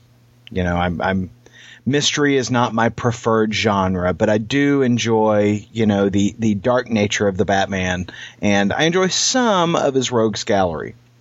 And uh, I got to say, I really dug this book, um, particularly the last page. Um, I, I, I Joke, Joker is, you know, by by far and away is my favorite Batman villain, and I'm, I'm sure I'm I'm uh, in good company with that. But you know, I always enjoy the Joker stories. You know, I, I particularly like it when the Joker is played dark, dark, dark, dark, dark. You know, and there's this whole inner monologue that Batman has about you know how he's done the numbers, and you know, Joker averages 19 murders a year. Yeah, I mean that's a pretty startling statistic. You Yeah. know, uh, I I just I dug it. I I liked all the, the I, I like it when you know Joker gets over on the police. You know, I shouldn't enjoy watching Gotham PD get blown up by the Joker, but I do. I do. I apologize. It appeals to my darker side. Um, I do like seeing the Joker kick the Batman's ass from time to time. But you know, I also like seeing that the Joker had a larger plan. You know, and that it rolled off. That you know, Batman just kind of played into his hands. I just, I thought that was a great book. Really enjoyed it. Well, For one thing I wanna every say- region you just just named, I should have liked this book, and I don't know why I didn't. I I'm gonna buy issue two just because of that last page. That last page was such a jaw dropper that I I have to see what's happened, what happens next. But Yeah, we should probably say single best last page of the week. Yeah. yes, I mean I, will- I'll be buying the second issue solely because of that last page. Yeah. because I, I don't know why I didn't like it. I should have. Everything is here. I'm a huge Joker fan. I love the darker Joker. I don't understand why I didn't enjoy it. I I don't. It actually bothers me that I can't figure out what I didn't like about it. See, this is a very this is a darker book than I expected it to be. To be honest with you, I thought, you know, it's a number one. You know, I've read I've read Tony Daniels stuff on Batman before. It's not this dark. This is very very dark. Yeah. Uh, and that's this how I like my Batman. I like my Batman dark. You know, I don't I don't like happy fun time smiling Batman. I like to see Batman when he's just out there and just barely holding on. No, I do have to say this book did not knock it out of the park. It was a good book. I, uh, well, other than Wayne, Aaron, and I, you know, I think we both agree it was a good book. I will not say it was an excellent book. Um, you know, other than the the ending, of course. But I, you know, I thought it was a good book. I, I, I was hoping for something to blow me away from Detective Comics number one, um, and I wasn't blown away, but I did enjoy it. And I do have some major qualms with the art. Okay, how so? I feel like the art was uneven. Really? I feel like there are these gorgeous, gorgeous pages, and you can see there are heavy homages or heavy influences from Frank Miller. Oh, absolutely. I mean, there are in the way he draws Batman's face on a number of pages. It seems very influenced by Frank Miller. And not just Batman, but Commissioner Gordon. It seems like in the conversation pages, there's very much a Frank Miller uh, art Yes. style. You know, when he's talking to Commissioner Gordon, there's a scene with the Joker right before the end where it, it, you know, there's a bunch of shadows on the pages, and it looks just like Frank Miller drew it back in his Dark Knight Returns days, Yeah. not See, his current crazy my- days. My only art complaint was they seem to be spending too much time doing posing for the camera. There's too many instances of Batman just in this position that's just for the camera and it not looking fluid. Well, and that's and some of the issues I have with the art are some of the the full shots of Batman. There's there's a gorgeous two page spread right at the beginning of the book, gorgeous two page spread, and then there's a scene where Batman is standing on the roof of uh, police headquarters talking to Jim Gordon, and it shows Batman, you know, standing up in full. You Oh, know, I, I hate that page. yeah, the art is just terrible Yeah. on that page. Um, you know, and I felt there were a couple of instances of of that where the art was just inconsistent, and I don't know if it was rushed. I don't know if he had someone helping him. In fact, right after he beats the Joker, he's standing over the Joker's um, like unconscious body, looking down at him. Uh, this is like the third to last page. Again, terrible art. Yeah, but the the page where he's leaping from roof to roof, it's a full one page shot, is gorgeous. Oh yeah, absolutely. So it, it, the art was I felt uneven, and I don't know. Again, I don't know if it was just if there are some pages that are all Tony Daniel and some that are only partially Tony Daniel, and he lets someone else carry the weight. Um, you know, I like the homages to Frank Miller. There is even some Todd McFarlane in there. Um, when you see Batman and he's all in silhouette, and all you can see are his pointy eyes. Yeah. You know, that, that's very much a Todd McFarlane art style. So I enjoyed that, and I enjoyed the story. Um, I, feel like maybe Tony Daniel might need another artist on the book, or someone who can be consistent. But other than that, I, I mean, I, did enjoy the book, and I am definitely on for number two, especially after that that ending page. Same here. The uh you know, it did what it needed to do. It got me on a Batman book. You Mhm. know, I, I I I haven't picked up Batman as a regular title in a while. I picked it up in trade from time to time, but uh, I'm excited about this. I, I I was pleasantly surprised at how much I enjoyed this book. Well, and I have to be honest, it's the Batman book I was least excited about. Yeah. Because you've got Pete Tomasi and Patrick Gleason on Batman and Robin, and I, I'm I'm already a fan of that team from Green Lantern Corps and the Batman and Robin stuff they did previously. You've got Scott Snyder and Greg Capullo on Batman itself, and you've got uh, Paul Jenkins and David Finch on Batman: The Dark Knight. All superstar teams. So you know Tony Daniel didn't quite measure up, but I, I I think he did. A, I think he did a good job. So you know I hope the the quality stays consistent across all the Batman books. Well, there was a book this week that I had originally said I wasn't going to pick up. And then, you know, decided that, you know, I've been wanting a new take on Superman. And so, despite the fact that the evil Antichrist, Grant Morrison, wrote this book, I picked up Superman in Action Comics number one. I've been dying to hear what you thought of it. I've really I've been dying to hear what you thought of this book, Aaron. Are, are you ready? I'm ready. Paul, are you ready? I'm ready. Tim, Tim, are you ready? Oh yeah, I'm ready. Book of the week. Oh no. yeah, I you know I, I, I it hurts me to say it. Um, I know I'm being lulled into some kind of uh, you know false comfort, and that you know Grant Morrison will become incomprehensible within the next six issues. but I loved this book from beginning to end. Somewhere, somewhere, Aaron Jonathan Landers is crying into his bitten pillow. you, you know what's going to make it worse? I enjoyed it too. Ugh. multiple multiple people that hate Grant Morrison enjoyed this book.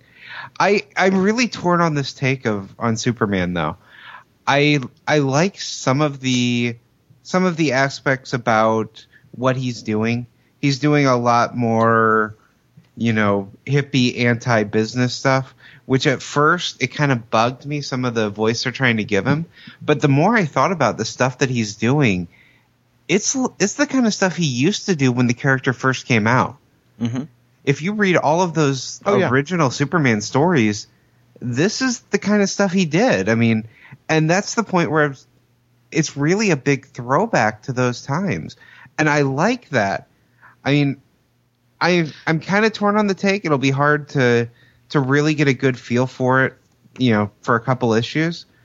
Uh, the Clark Kent I liked much better than I thought I would. Mm-hmm. I like this lower powered in the beginning of his career Superman. I can't wait to see him at full power, and I don't like the new costume at full power, but I was I was shocked. I got this knowing how much I love Superman, expecting to be angry at Grant Morrison, and I enjoyed it beginning to end. And I may be torn on my my feelings about this take on Superman, but I'm not torn on how the story was told. This was a good book. Yeah, you know, and, and like you said, you know, he is a, a lower powered Superman. He's not the, you know, change the course of mighty rivers Superman in this book. He is, you know, leaps tall buildings in a single bound. He's he he's not flying, he's super leaping, and he can be hurt. And we see him get hurt in this book. Um, you know, I, I I'm interested in in seeing his powers grow. It does seem like they're growing pretty quickly, though. You know, they they mentioned in the book that he's been on the scene for six months. So this book, you know, we know that Justice League, the issue one, took place five years in the past, mm-hmm. and this takes place even before that because he's not yet quite a super. You know, Yeah, so I would have liked a little bit of a because Justice League even said five years earlier. I would have liked to have seen you know six years ago or something like that on this. Something a little more to guide us into where this was in the timeline. It's obviously before Justice League, and we get that as comic readers, and we get that because we've read stuff about it. But I don't think the average. You know, if they're trying to bring in new people, I think they might cause some confusion from someone who read Justice League last week in Action Comics this week. sure. Um, I got to agree with you guys. And, and I'm not the Grant Morrison hater you guys are. I mean, I, I have been from time to time, you know, because he, he, he, he lulls me into a sense of satisfaction before, you know, ass raping me. Um, but I, I, I enjoyed this book. I loved the art by Rags Morales. I feel that this is the type of story I was expecting from Superman Earth 1 and did not get. Yeah. Um, you know, and I think for everyone who's saying that, oh, this isn't Superman, this isn't Superman, I think this is very much a back to basics Superman. I don't think this is a revamp of the character. I think this is back to Superman when he was first started. Yeah, and that's very similar. when I realized that, that's when suddenly I enjoyed it more. Because at first, when he's doing the whole anti-business thing, it was it bothered me, and then I thought about it. It's like, oh, wait a minute, this really is those older stories that I enjoy. The original Superman for the first few years. That's the kind of thing he did, Yeah. And really, a lot of what he's doing here is the kind of thing he used to do back then. Grabbing someone and jumping off a building with him. That's completely the kind of you know, kind of thing he did back in those days. It is totally a callback. Do I want Superman in the other books to behave like this? No. I want that to be a progression of the character. He starts off like this. He realizes that as he as his power levels increase, that he can do more, and he realizes he should hold himself to a higher standard. I want to see both Supermen at this point. I want to see that growth from what he is here to what I expect him to be in the regular Superman titles. You know, Aaron, Yes, sir. I, I don't feel so bad anymore about my uh, my football insanity because all y'all are on crack. All y'all's. All y'all's are on crack. Maybe you maybe you guys should give up caffeine so that your your your uh, eyes will clear to the fact that it's Grant Morrison for Christ's sakes. I, you know, I, I know, I, I know that I have been invited in the back of the uh, ice cream truck, you Mhm. know, with the pedophile, um, Right. and that there will be inappropriate touching at any moment. But, Say hi to Andrew for me. By but, the way. but, But you for- get ice cream. yeah, but I'm getting ice cream, so you know, I'm willing to take it in the ass Uh-huh. Uh-huh. as long as I get some delicious, delicious All ice right, cream. mark the time. Issue four. I'm going to guess that none of you are getting this book after issue four. Oh, I, I, I, I don't it doubt it. I don't doubt it, Tim. I'm not taking that bet because it's a sucker's bet. But right now, I'm sopping this up with a biscuit. right now, you're a sucker. That's right. Did you guys hear about the controversy with this book? There was controversy. There's Yeah. this North Carolina comic shop who refused to sell the book because in one panel Superman gets blasted by a cannon and his grunt is GD. It goes like good when he gets shot by a cannon and the owner was like Superman wouldn't say GD, you know, goddamn. Oh, you know, Uh, I saw that, but I mean, I saw the the. I read the caption in the book. I didn't get that he was saying "goddamn." No, and I read I read Grant Morrison's reply to it that that's absolutely ridiculous. Superman wouldn't do that. It's like even Grant Morrison wouldn't do that to Superman, and he says so in his reply. Yeah, but this this comic shop owner was like, Superman wouldn't say goddamn. I refuse to sell the book. Now keep in mind, this is a guy who sold who who was who was willing to sell Crossed, written by Garth Ennis, but will not sell a book where Superman says goddamn, even though he doesn't actually say goddamn. People are just idiots. Now it, it- it's been resolved because you know, I guess someone called him and said, "Hey, you're an idiot." But, you Oh, I thought that was resolved because Paul Ponte took a midnight ride and set his building on fire. well, Like, they were that that's too. what do it, Paul. Fight Yeah. stupidity with arson. won't sell Action Comics number one. You won't sell anything. Ever again. Uh, Uh, so now you're homeless, you fat bastard. How do you like? How do you like them apples? You like apples? It's a road apple on the way out of my arson spree. God. This is why I come back every week, Aaron. It's for the little things. So, uh, 13 down. Uh, what, Aaron, you said your book of the week was Action Comics. Yes, Wayne, what was your book of the week? Animal Man. Animal Man. Tim, Swamp Thing. Swamp Thing.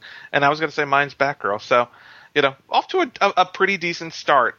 Now, one thing that we were uh, wanting to chat about with Action Comics, and we mentioned it, you know, the the time frame, as far as you know, when a character has multiple books out, how do you prefer that type of situation to be handled? Do you want each book focusing on a different type of story? We've got two Superman books that focus on Superman, and then you have Supergirl and Superboy, and you have four Batman books all focusing on Batman. Um, you know, would you prefer all of them tied together into one close knit story, kind of like how Superman used to do with the triangle numbering, or would you prefer something else entirely? Um, you know, that each book has a different purpose. You know, Uh, you know- I'm I'm personally kind of torn on it. I like the having each one have a different feel, focus on something different, because then I can pick and choose which titles I get. But I have to say, some of the best comic book reading for me was the Superman Triangle series, where it basically made a weekly Superman book out of all of those, you know, titles. The downside is then when you're organizing your comics, you have to go back and figure out, well, part one was in action, part two was in adventures, and you have, it makes it harder to reread those. Yeah, I, I agree. I mean, I, I really enjoyed the '90s run of Superman, in which it was just one big, you know, continuity, and so you you essentially had 52 issues of a continuous story throughout the year. Because you know, even on the the five week months, they would put a special issue of something out there. You know, so you always had something Superman during that period. But you know, I, the the way I read now, I would much rather each one of those titles stand alone. I would like to be able to read if Detective Comics is a book I sta- I, I, I, I remain on. I'd like to be able to just read Detective Comics. I have to say the the way stuff crosses over and and links up in a lot of books these days is what keeps me off some titles. You know, the the ongoing. Um, um, you know events within the X Men universe is why I haven't been a regular X Men reader in years. You know, so I would like to be able to just read a Batman book. I I, uh, I would. Com- oh, all right. I completely agree. I love I love the way the bat the Batman universe is. If you want detective work Batman, you get Detective Comics. If you want superhero Batman, you get Batman. And I didn't read Batman Inc., so f that book. But Yeah. if you if you uh, if you want Damian Wayne, you get Batman and Robin, and you see that kind of side of it. I don't want a book that like I get Spider Man, so I, I get- I get the appeal of having a book more than once once a month. Um, but if you're going to do that, stop with the pretenses of being a separate book. Right. Yeah, put it all under the banner of one title. Right. Yeah. Because You you know- know, uh, Wayne's absolutely right. I mean, if you're trying to organize your books, it is a pain in the ass going, okay, so this story continues over here. You know, if you're trying to read one consecutive story, it does make it challenging. Yeah, But but if the- you're digging through back issue bins to try to find that story, it's like, well, what issue was it of action that was connected to this adventures issue? Yeah. you've got no clue in the store unless you're opening the bags up and you know reading the uh, the next issue blurb. Yeah. And Nerdy McNerd at the counter doesn't like it when you open up the bags. No. You know, and I, I know this is going to sound a little contradictory because earlier in the program I was complaining about how, you know, they destroyed Avengers Mansion and Avengers Tower multiple times in the Avengers books, and you know why can't they get that shit straight? But I, I, I kind of do prefer the separate the separate chronologies of four different, you know, like Batman. I, I like that there's a Batman Detective Comics which focuses on the dark dark stuff. You know, I like that there's going to be Batman, which is the superhero book, and Batman the Dark Knight, which is like the Batman and, Ma- and Magic book, and Batman and Robin, which is the Batman and Damian Wayne book. And I like that. I like the separate purposes. I like that Action Comics is going to be Superman of the past, and then you're going to have Superman, which is Superman of the present, more superhero type stuff.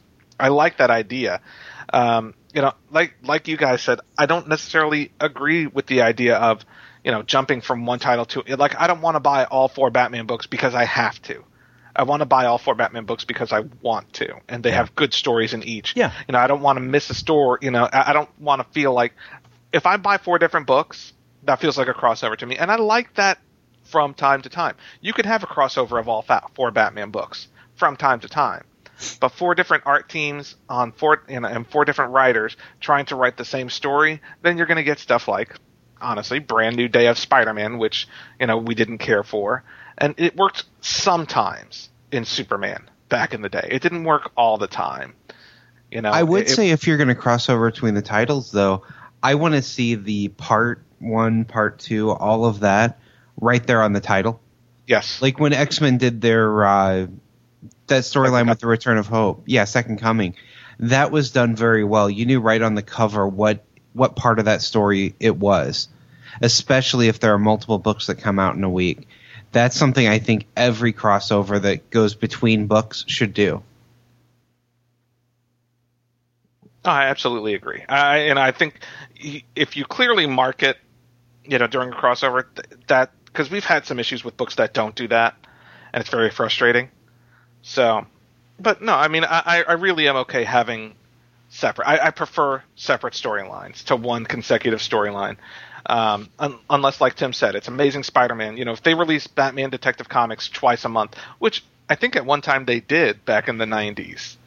Um, one of the titles went weekly or bi-weekly. It may have been Superman uh, or Action Comics. You know, I'm okay with that. But you know, right now I'm enjoying four different takes on Batman, each with their own distinguished, distinct, yeah, distinct, excuse me, distinct voice and art.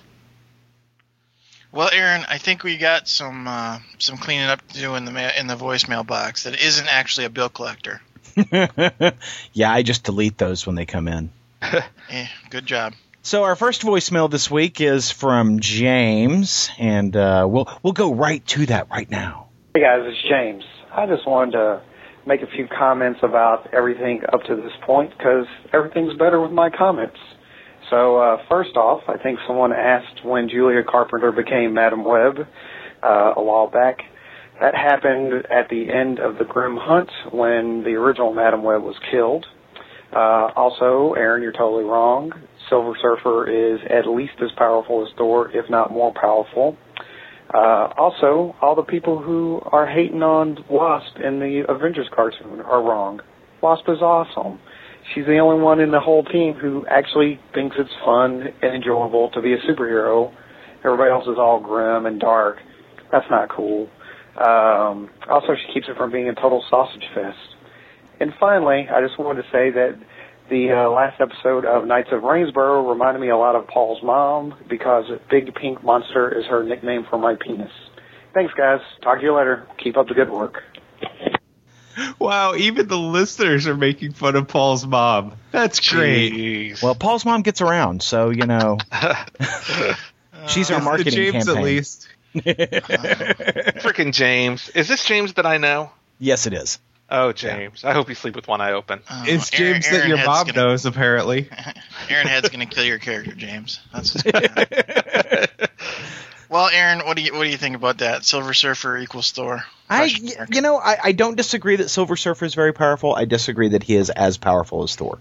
Mm. That's my disagreement. And I know Wayne disagrees with me, but uh, I, I just don't feel that he is as powerful as Thor.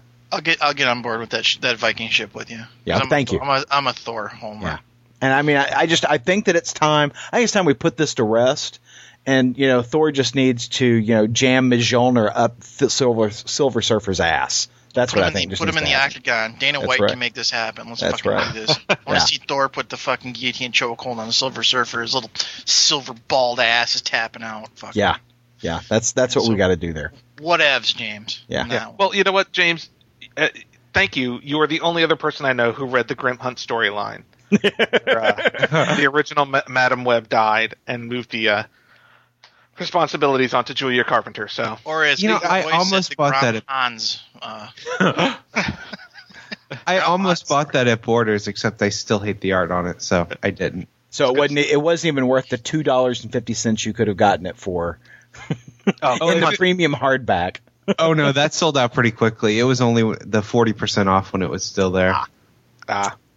well, we have another voicemail waiting from uh, Sardell. Yes, our good friend Sardell. Hey guys, this is uh, Nick. I usually uh, post as Sardell on your boards. I was just calling in to say that I was glad to hear that Paul did not uh, die recently. I think it would have been very detrimental to the show had he been washed away into the ocean. But honestly, the real reason I'm glad that he isn't dead is because I really enjoy listening to Wayne and Tim argue over who gets to say their name third. So you guys really need to keep Paul on the show so neither one of them gets their name in the title credits.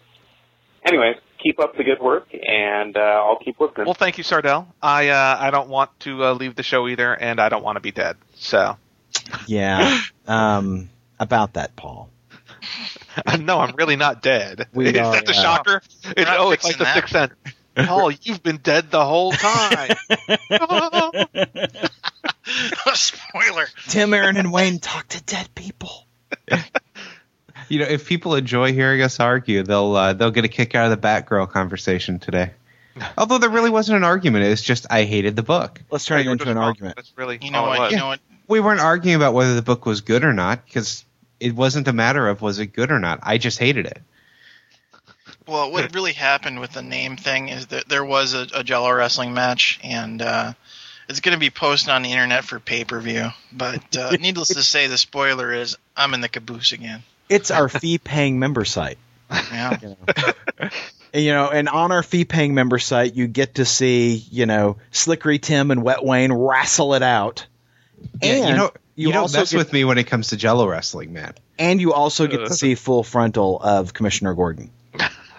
and the return of Chicas Locas. Chicas locas. Yeah, that. We have so many good ideas. We just need other people's money. So uh, Thanks, go to Sardell. Kickstarter.com, pay Tim's cable bill, and pay for the rest of our shit. That's right. Yeah, I've already. I'm, I'm starting to come up with like benchmarks. Like two hundred fifty dollars. We're gonna, you know, we're gonna do a, a week by week like blog post on ideology about whatever crap ass show they make me watch. Gilmore this is a great idea. If, if I get if I get fifty tweets saying this is a great idea, not from the same person, I might. Do. Yeah, because I can retweet retweet the shit out of that. yeah. Cheating. Well, Sardell and James both win ideologyofmadness.com surprises.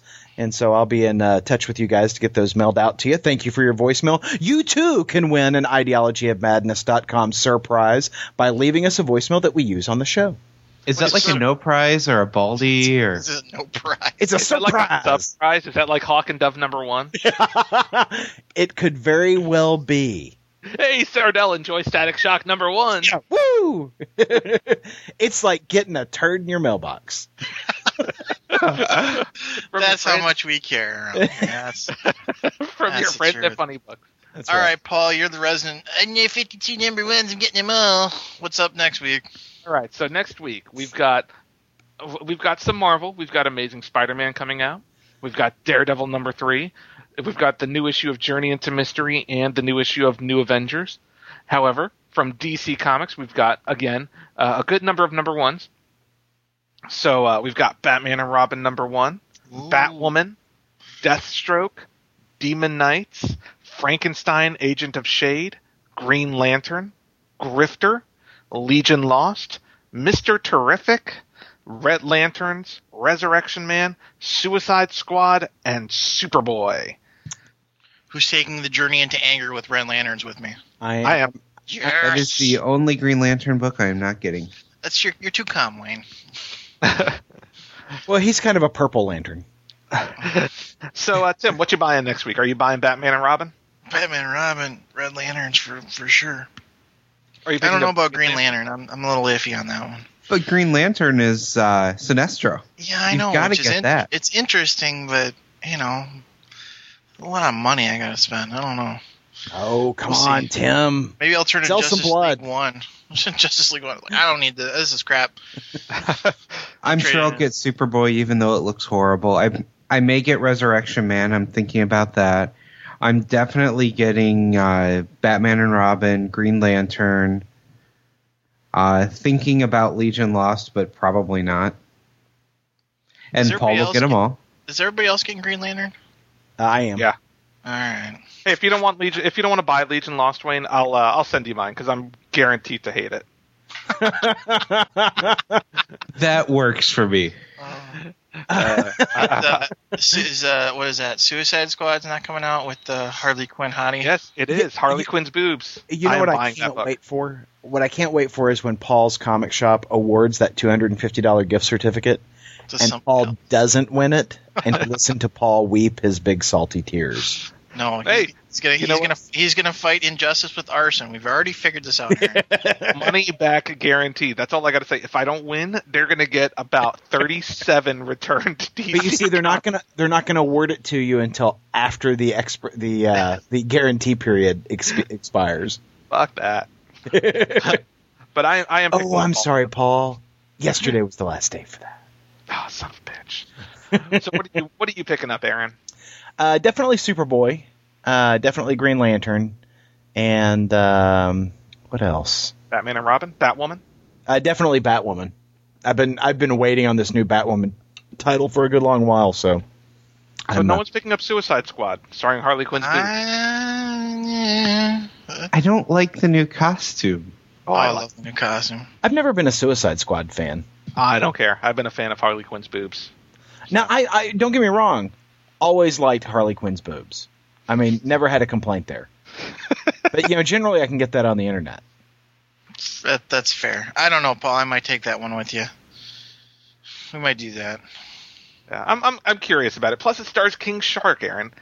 Harley Quinn, Dead Shot, and King Shark, Damn it, King Shark's in it. Damn and a monkey. A monkey. It stars a rocket monkey raccoon. you are You're lying. lying. God, you're a liar. It stars Mystery Monkey. You've lost and all Rocket Raccoon. credibility with me, Paula Ponte. Oh, Detective Chimp. That's what its name is. Mystery Monkey. Rocket Raccoon Monkey. it's some kind of mashup. No one is jumping with excitement for Mister Terrific.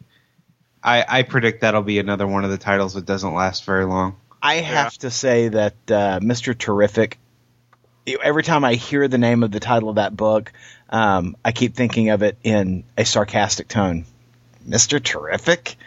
No, you know what it is? It's like Transformers had Mr. Fantastic and the GoBots had Mr. Terrific. That's that's where my brain goes when I hear that. You know, and he's it's not even that he's not an interesting character. I really like his character as a supporting character in Justice Society. He just doesn't need his own book.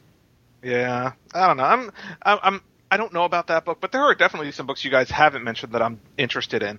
I'm curious about Demon Knights. You know, the medieval Yeah. superhero book. I'm not. curious. I don't about- like Etrigan. I mean, I, I, I, very few people can write Etrigan worth a damn. This is true, and I think this is Paul Cornell, so it'll probably suck. And see, I generally like Paul Cornell, but I'm just, Aaron, just you have liked one thing that Paul Cornell has written ever, ever, ever. that's not true. Paul you like hates Knight Paul and Squire Cornell. number one. That's about it. I liked all of the Knight and Squire run. Okay. Thank you very much. And if you and I need to get in that Jello pool, Paul, We'll we get can more wrestle hits this than, out. Uh, Slickery Tim and Wet Wayne. Oh, loser, loser gets Oh. bottom billing. Ooh yeah. We'll move up the charts a different way. Yeah. Oh, you know, Titans Family Reunion comes out next week. What? Oh, I'm Uh, sorry. I was thinking that was the the. Uh, when did, hey, wasn't that supposed to come out in August? The Titan Teen game? Titans. I thought it did come out. Did it come out? Did it not come out? I don't recall seeing it. The, I'm talking about the the graphic novel with Marv Wolfman and George Perez, the the Yeah, lost Teen Titans story. I, I don't know. I, I, thought don't think it came out. I'm going to go and look at the August books. No, it did not come out. Yeah, I, you know, th- they're another bait and switch from uh, from our good friends at DC. It was supposed to come out in August, though, wasn't it? Yeah. Well, you know, it was supposed to come out ten years ago too. So. Yeah, yeah. I don't I don't fear the Wolfman. Booyah. but yeah, uh, Red Lanterns. Um, I can't think of anything else I'm getting next week. I'm, I'm I don't know about Resurrection Man, and I'm pretty guaranteed, like I said, to hate Legion Lost. But I'm curious what they're going to do with Superboy. I'm, I don't know. I'm you know uh, what I, one thing I want to say about these number ones is that I am freaking psyched to go to the comic shop now every week to see these new number ones. I don't know, Aaron, if if you like young Loki and Batman and Robin, I'm just saying. It's You know- DC's Young Loki. And uh, next Nice. week, DC isn't the only one with the number one. Ultimate Comics Spider-Man number one comes out next week too. Very exciting. All So I- Ultimate, ul- ultimate black gay ass Spider Man is that on the cover? That's what everybody says he is. I am all about the number ones next week. Now I am picking up Superboy number one next week, and I expect to hate it. Same here. Uh, I'm going to give it a chance because I've always I, I, I've really enjoyed the the recent iteration of that character, but looking at the solicits for this book, I think I'm going to hate this. Yep, We'll I'll be doing out. that. And when Supergirl comes out, I'll be picking up it up and expecting to hate it too. Yeah. Yeah, well, if you were on the fence this week about Animal Man or OMAC, I highly recommend picking those up. I was on the fence about neither. I'm off. Ah. I'm off the fence. I see that Teen Titans Games, the uh, Marv Wolfman George Perez book, is supposed to be out on September 21st. Yeah, of 2013. Something like that. Yeah, it'll be out when the next issue of All Star Batman and Robin the Boy Wonder comes out. Yeah. All right, folks. Well, we will talk to you next week. Looking forward to chatting about those new number one issues and maybe more than one Marvel book. Doubtful. Hey, yeah, and if you've got an, if you've got an opinion on an issue one, we have a voicemail. Hit yeah, it, leave us a voicemail. You will make the show, maybe, maybe. if you say something interesting and uh, you make fun of Wayne's wife and not my mom. or I was gonna say, or Paul's mom. Yeah, if you make fun of Paul's mom, you're guaranteed to be on. just just throw that in. Say whatever you want. Just throw in a Paul's mom comment. Yeah. Yeah, that, that pretty much guarantees you a an, ideolo- an ideology of madness.com surprise. So, uh, That's really how Jonathan Landers started on this podcast. Yeah, hey, if you want to win Legion Lost number one, oh no, wait, I gave that to uh, Wayne already. If you want to win Mister Terrific number one, leave us a voicemail. Win is a relative term. no refunds. yeah, exactly. all right, guys. Well, hugs, kisses, love you bunches. Talk to you later. Podcast theme music graciously provided by Mark Andrew Pope. For more information, visit markandrewpope.com. Funny Books with Aaron and Polly is a production of ideologyofmadness.com. No Spider Man clones were harmed in the production of this podcast.